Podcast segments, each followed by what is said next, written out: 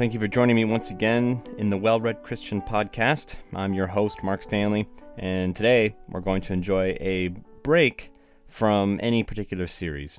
And I've deliberated about whether this should have come first, since it's a formative episode that sort of shares our philosophy of evangelism and, and gets a little deeper into why we believe that Christianity is something valuable. And it's not just about the arguments and the truth, it's also about beauty. But before we get started, I uh, want to remind you to subscribe to the podcast if you haven't already. Leave a review on iTunes. Visit our social media accounts. Go to our website, wellreadchristian.com. Uh, explore our blog. Find all the information you could ever want, as well as the description and summary of each episode. And uh, you'll even find a favorite quote or maybe other little goodie on our website uh, under the specific episodes that you would want to look for a special goodie for. That was a confusing way to say it, but I got the point across. Okay, well, um, again, we're going to have a little bit of a unique episode here on the Well Christian podcast. Normally, we do entire series of episodes on one particular book, whether it be something notable from literature or philosophy or what have you. But in between series, I want to do these standalone episodes. Sometimes we'll analyze an argument for or against Christianity. Other times we'll talk about a controversial or critical passage of Scripture. Uh, perhaps we'll talk about any particular idea in depth in an abstract way, or sometimes we'll discuss a poem or short story, though. And this week we're going to look at a poem, but also an idea in kind of an abstract. So it's kind of a unique, a little bit of both. Really, what I want to talk about is well read Christians' passion to bring beauty into conversations that matter. Because, in my experience, and I'm sure in yours also, if you've uh, spent any amount of time on the internet, say, a YouTube comment section or Facebook page, you'll notice that debates about the existence of God or Christianity or religion in general can just be downright ugly. There's sloppy thinking, the conversation devolves into personal attacks, emotions run high, insults are thrown as if that had any bearing on the ideas. I mean, it's no wonder that American culture has adopted the rule that you really can't talk about politics or religion. But then of course, whenever we do talk about politics or religion, we can't do it. I mean, like I said, it's no wonder we're literally not allowed to. You'll be shamed at best or punished for it at worst, depending on the context if you talk about politics or religion.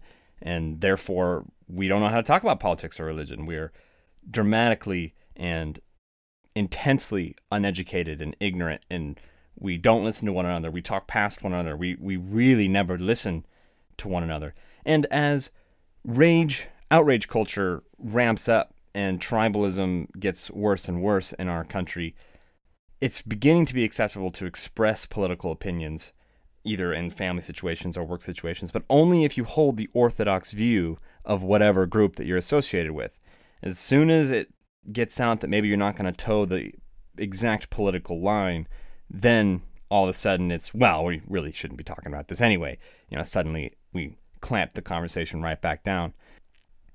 And I've, and I've seen both political and religious debates that are just ugly like this, where the tribalism is so deep that the two debate people can't even listen to one another. They just talk right past one another. It becomes a giant ploy for the audience's approval because there's no respect. Moderators can't control it. It just it gets bad. It's hardly worth watching. It's basically the modern news cycle. It's just a it's a sad attempt at an exchange for ideas. And obviously, it goes without saying that our college campuses have completely devolved into a place where political or religious conversation just cannot survive or thrive. Um, it, it really is um, sad. And I think that this is all a mistake. Conversations that matter can be deeply engaging, and they're important. And there's simply no reason to revert to that tribalism and the anger and the rage.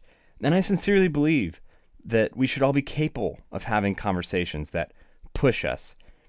They should push us mentally and emotionally and spiritually, as well as intellectually. We should always be crossing the horizon of our next development, our next big idea. Otherwise, we're stagnant and boring. I think we always need to be moving and growing. We need to practice the heat of a conversation sometimes. I think it makes us stronger and smarter and more wise and virtuous. I mean, especially if you can do it with patience and grace and sincerity and intellectual honesty and all the rest. It, it makes you a better person.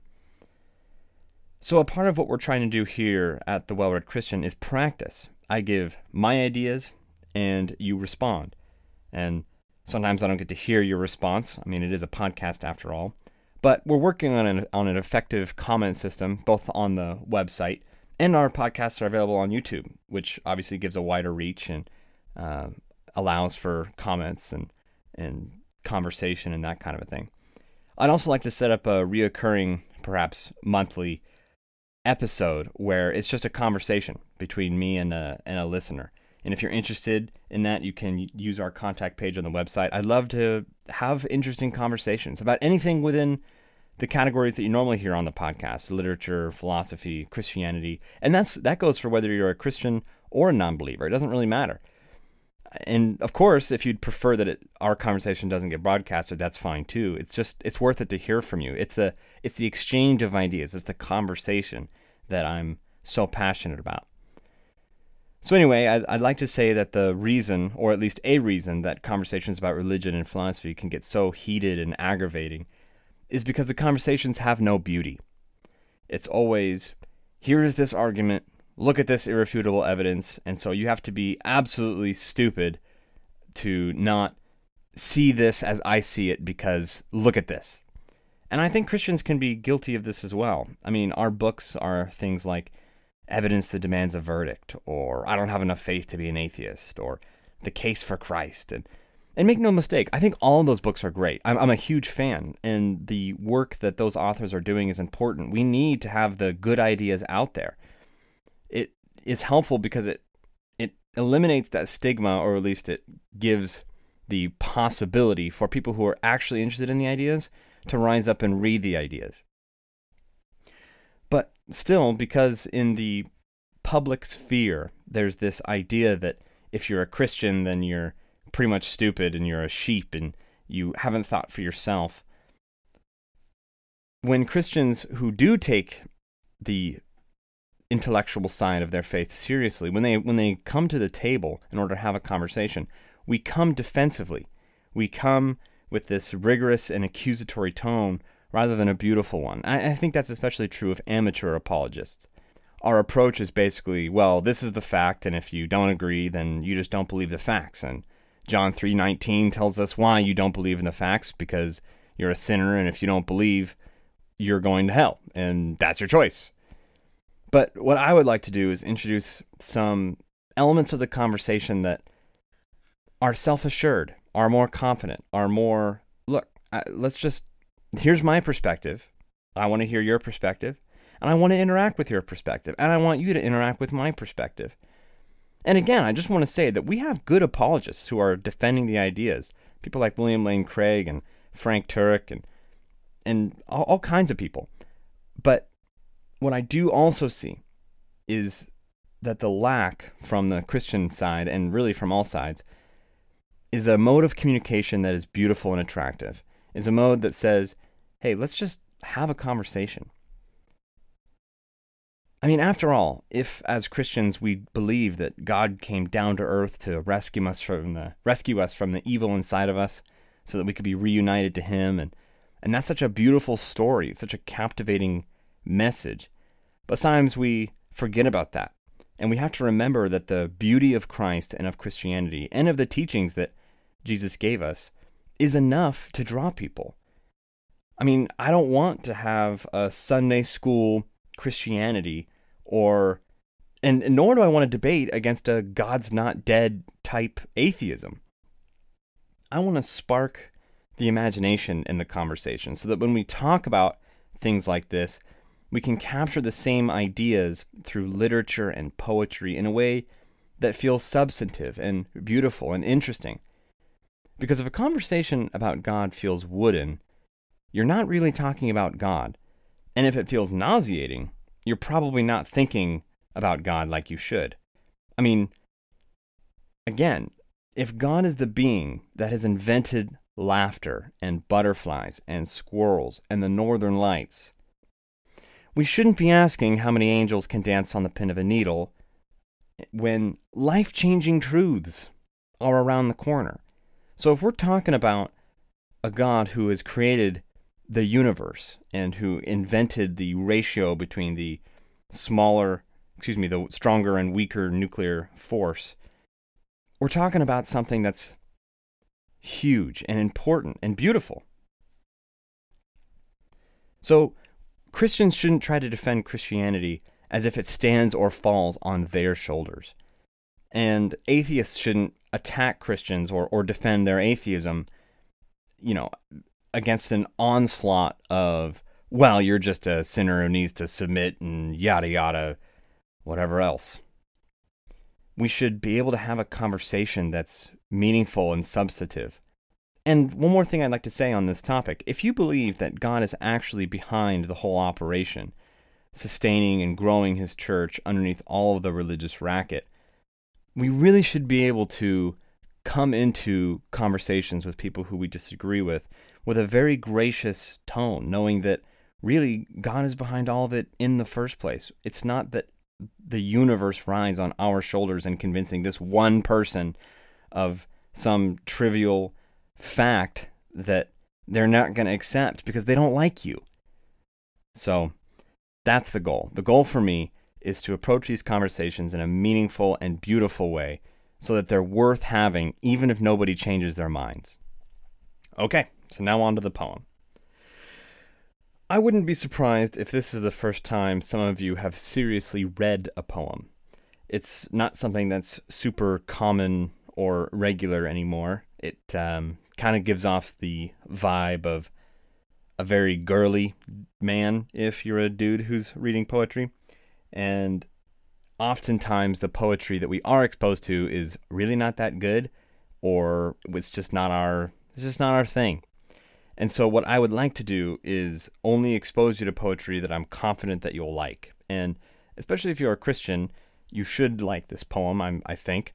And if you're not a Christian, hopefully you'll at least be able to appreciate the artistic quality of it, as well as the point that I'm trying to make with it. So hopefully you'll enjoy what you hear. Because poetry can be so beautiful that you can't even believe it.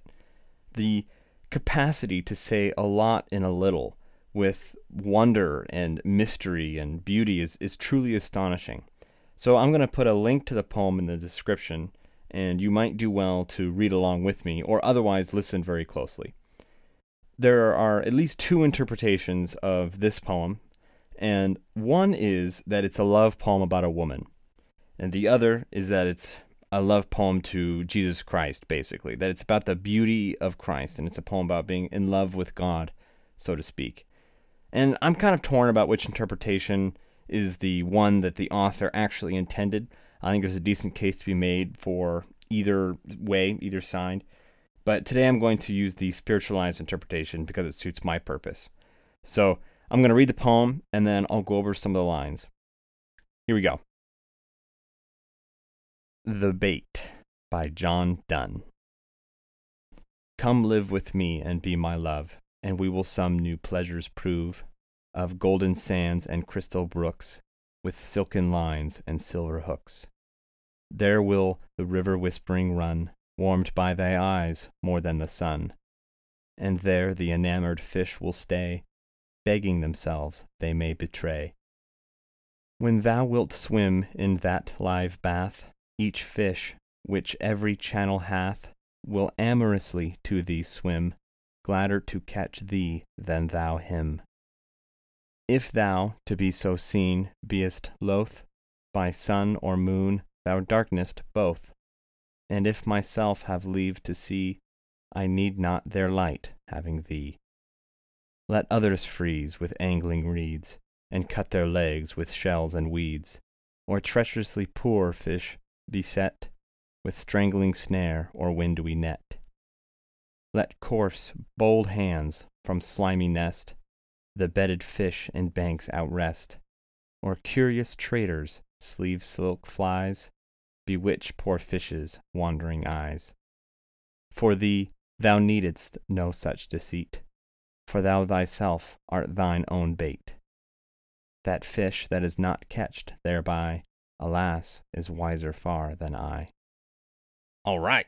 So I imagine I might be stretching some listeners. So please try to bear with me. I'd like to talk about the poem a little bit and break it down line by line. And I think if I do that in a way that makes you see kind of the inner workings of it, you might end up enjoying it more than you could have thought that you would have. Could have thought that you would have? More than you could have thought that you would have. So, the first stanza Come live with me and be my love, and we will some new pleasures prove of golden sands and crystal brooks with silken lines and silver hooks. So, first of all, line 1 and 2 is a direct allusion to a poem written by Christopher Marlowe, a very influential English poet and playwright, actually a contemporary of William Shakespeare, so he doesn't get much attention in comparison. But Marlowe wrote a poem from the perspective of a shepherd boy to a woman, and in the poem, he confesses his love for her, and he says how great their lives could be if she would only accept his proposal, and they would live together and be happily ever after. The poem is called A Passionate Shepherd to His Love, and it's a very it was very popular and still is and, and very powerful, influential, beautiful, witty expression of what it feels like to experience the magic of falling in love and, and having a crush and the and the enchanting grip that it can have on us.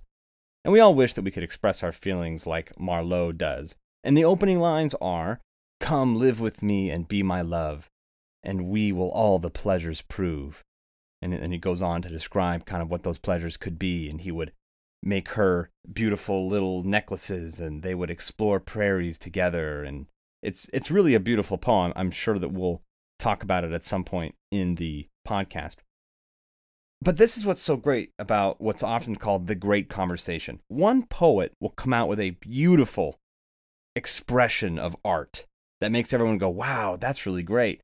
And it inspires other poets and artists and thinkers and authors to contribute to it or modify it or respond to it or something. And so Christopher Marlowe makes a beautiful statement about a, an optimistic young shepherd boy who puts himself out there and tries to get the girl of his dreams. Very optimistic, trying to woo her with all of his lofty words.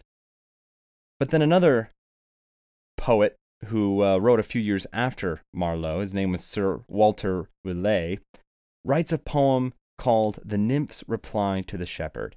And in it, he basically has the opposite expression. It's, it's a poem about a pessimism towards romance. It has lines that talk about how romance fades and that passion that burns can disappear over time and people get old and oftentimes there's deceit that is involved in love or perhaps even self-deceit and heartbreak is often just around the corner and that sort of thing. And so Raleigh weaves the same line throughout his poem. He's in in his poem. I, th- I believe it opens. If all the world and love were young, and truth in every shepherd's tongue, these pretty pleasures might me move to live with thee and be thy love. And so the reason why I'm telling you all of this is because it's important to note that John Donne opens up his poem with these very same lines Come live with me and be my love, and we will some new pleasures prove. So it's not exactly the same. Instead of we will all the pleasures prove, he says, we will some new pleasures prove. And so to me, this is an immediate hint that something's going on. There's a strong illusion, direct illusion. But in my opinion, Donne is not just talking about just another romance poem. He's not just writing another contribution to the love trilogy, you could call it.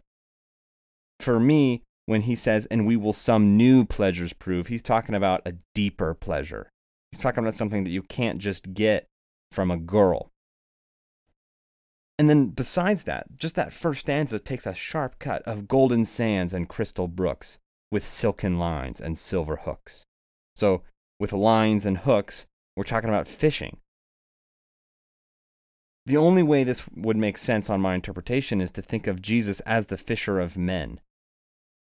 Jesus is going to go fishing and he's going to find that he doesn't need bait because he is already the most attractive and winsome thing compared to whatever else is on the market. So here comes stanza two. There will the river whispering run, warmed by thy eyes more than the sun. and there the enamored fish will stay, begging themselves they may betray. So here's another indication that we're not talking about just some girl. Jesus is someone who warms the river, the cold running river, with just his eyes. And there the enamored fish will stay, begging themselves that they may betray. So the idea is that the fish whom Jesus is looking for are the kind of people who respond to him in a positive way. They're they're looking for reasons to believe in him. They're they're already seeing the beauty in the way that he interacts with people, in the way that he talks, in the way that he conducts himself, and they are attracted to it. So here comes stanza three. When thou wilt swim in that live bath, each fish which every channel hath will amorously to thee swim, gladder to catch thee than thou him. So here we have a description, in my opinion, of all of the channels of life which Jesus attracts people to. Notice that Christianity is the most culturally diverse and ethnically diverse religion in the world. I mean, there is no other religion that has as many diverse followers. And I think that this is what Donne is perhaps referring to here when he says, Each fish which every channel hath will amorously to thee swim, gladder to catch thee than thou him. Jesus is a kind of person where people look for him. The Christian message is a message that fits with our deepest intuitions. Human beings universally have a self consciousness problem. We know that we're not all that we could be. And we know that we ought to hold higher expectations of ourselves and we ought to be better people. We ought to do better. That we could contribute so much more, that we're meant for a higher purpose. All of these things are things that Christ gives us. And he tells us, Come, ye who are heavy laden, and I will give you rest.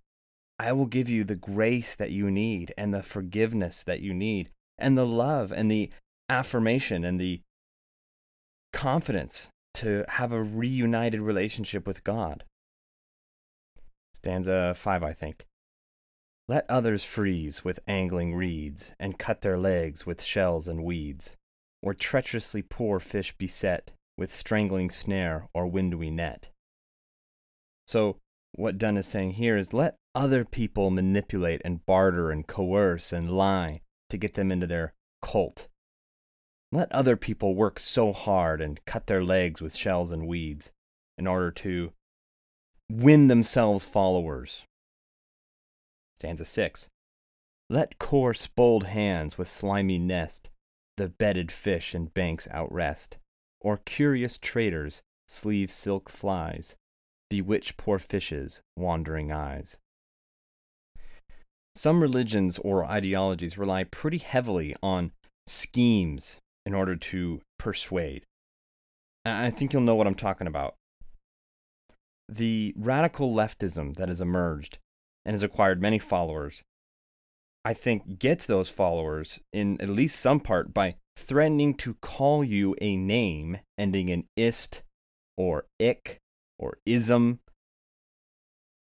They'll threaten to call you a name if you don't bend the knee. The religion of intersectionality and who is oppressing who, it has an appeal to make you a victim, and it has the threat of branding you as an oppressor if you don't assimilate, if you're not woke enough.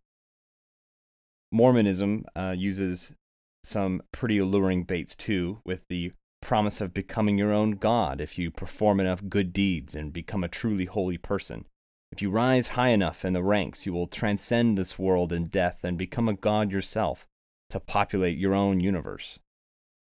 That's pretty appealing. Of course, we do also know that radical Islam has ideas of virgins awaiting you in heaven if you perform acts of violence in the name of Allah. Well, what about Christianity? What's Christianity's bait? What's our lure? Well, our lure is basically the person of Jesus Christ. I mean, that's it. You get to be close with Him. His grace, His mercy, His love, His justice, just His very nature. That's the appeal. One of my favorite scenes from the Gospel of John is the upper room discourse when Jesus is telling his disciples all kinds of important things that they need to remember even when he's gone. And the disciples just aren't getting it. They keep asking him questions, clearly indicating that they're not tracking with him. And at one point, Jesus says, No, it's, it's good that I go because I'm going to go prepare a place for you in heaven. And when I go prepare a place, I'll come to you myself that you may know where I'm going. And Thomas says, Well, how do we know the way to get there if we don't know where you're going? And Jesus says, Well, I am the way, the truth, and the life, and no one comes to the Father except through me. And if you had known me, you would have known my Father also. From now on, you do know him and have seen him. And Philip says, Lord, just show us the Father, and that is enough for us. And Jesus says, Have I been with you so long, and you still do not know me, Philip? Philip goes, Well, Jesus, okay, all this stuff sounds great, but just just show us who God is and we'll be happy. We don't we don't need all this other stuff. Just show me God. And Jesus says, "Don't you recognize me, Philip? How how long have I been with you and you don't see me? You don't recognize me?" And they kind of have this light bulb moment where they're like, "Oh my gosh." That's the appeal of Christianity the appeal of Christianity isn't to go to heaven and see grandma. It isn't to, you know, live forever and dance in a theme park for all eternity. It isn't the pearly gates and the singing and the music. You know, we'll, we'll if that's the appeal, you've thought about this, you'd be bored of that in 20 minutes. The appeal of Christianity is the person of Jesus. It's, hey, if you're a Christian, you'll know God. The guy who invented butterflies and laughing babies and the guy who invented romance and sex and like the being, the mind behind the universe, flowers, music, you name it. You'll know him personally. You'll have a relationship with him, your creator. That's the appeal of Christianity. That's the lure. It's not virgins or you'll be your own God. There's no appeal to pride or anything else. Jesus doesn't need such tricks because he is his own bait. So here's the last stanza. For thee, thou needest no such deceit, for thou thyself art thine own bait. That fish that is not catched thereby alas, is wiser far than I. So that's pretty self explanatory. The idea here is that anyone who sees Jesus and isn't attracted to him and doesn't want to be caught by him, well, to carry the analogy through, that's a much smarter fish than I, because that looks like some tempting bait. Jesus is so attractive and beautiful. How could you not be caught up in Christianity, in following him and becoming a disciple and trying to learn more about who this person is and what their teachings are and why those teachings are good and pure and just and and why following them would make your life infinitely better and and how seeing Christ as the gateway to your reconciliation with God would be so powerful and life changing.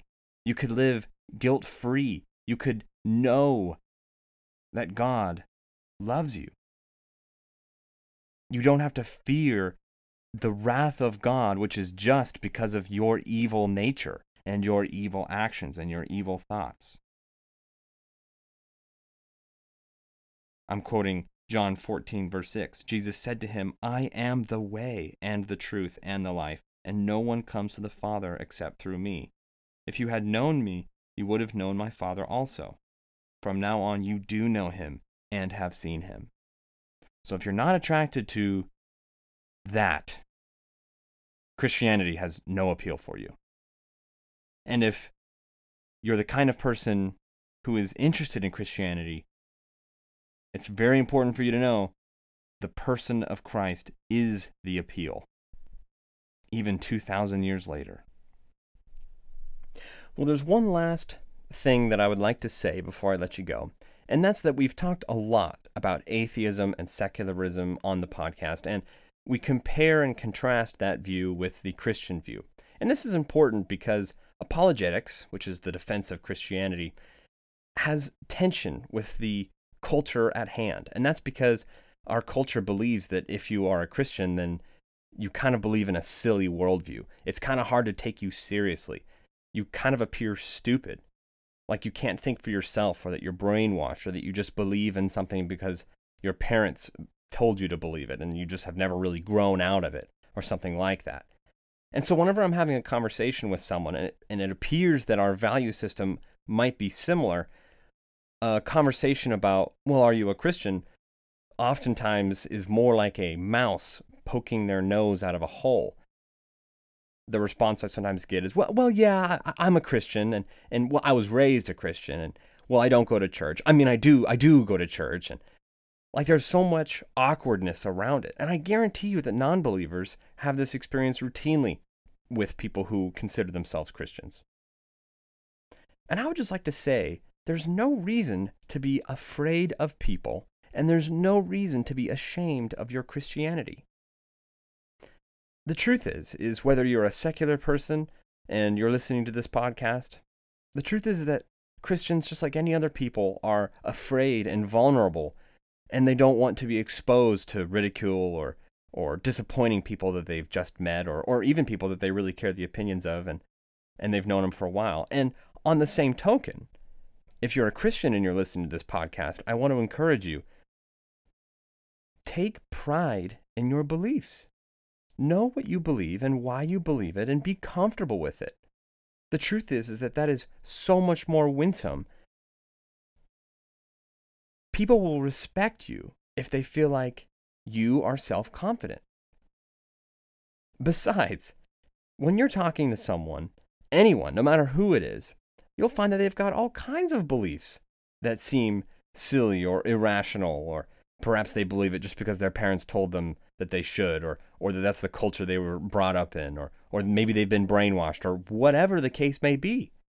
All kinds of people believe in aliens, or ghosts, or horoscopes, or a little bit of Buddhism, or some New Age thrown in there. And they don't have any good reasons to believe that, but they just do. Maybe because they haven't thought about it critically, or the people around them have always believed it, or they had a couple of experiences that made them think, "Oh my goodness," and you know, and so now they've they've always believed it since then. And even though the atheism and secularism are on the rise, as the religious nones, so to speak, continue to be influential in the public discourse, the truth is is that those people are still close to five to six to maybe seven percent of the population. You don't have to be afraid of people coming in and bashing your views. That happens very, very, very rarely. And the truth is, is that when or if it does happen, it reflects far more about the person who's bashing you than it does about you.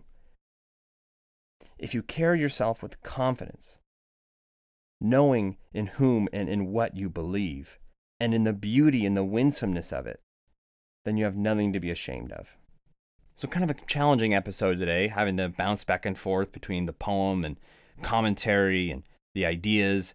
I hope that the beauty of the poem shines forth. And I'd like to read it one more time now that I've kind of explained each of the components and you've been kind of marinating in it a little bit. And I think one last read through should be good for you to soak in all of the beauty that there is here in this poem, and, and we can call it a day. The Bait by John Donne. Come live with me and be my love, and we will some new pleasures prove of golden sands and crystal brooks, with silken lines and silver hooks. There will the river whispering run, warmed by thy eyes more than the sun. And there the enamored fish will stay, begging themselves they may betray. When thou wilt swim in that live bath, each fish, which every channel hath, will amorously to thee swim gladder to catch thee than thou him. If thou, to be so seen, beest loth, by sun or moon, thou darkenest both. And if myself have leave to see, I need not their light having thee. Let others freeze with angling reeds, and cut their legs with shells and weeds, or treacherously poor fish beset with strangling snare or windowy net. Let coarse, bold hands from slimy nest the bedded fish in banks outwrest, or curious traders, sleeve silk flies, bewitch poor fishes' wandering eyes. For thee, thou needest no such deceit, for thou thyself art thine own bait. That fish which is not catched thereby, alas, is wiser far than I.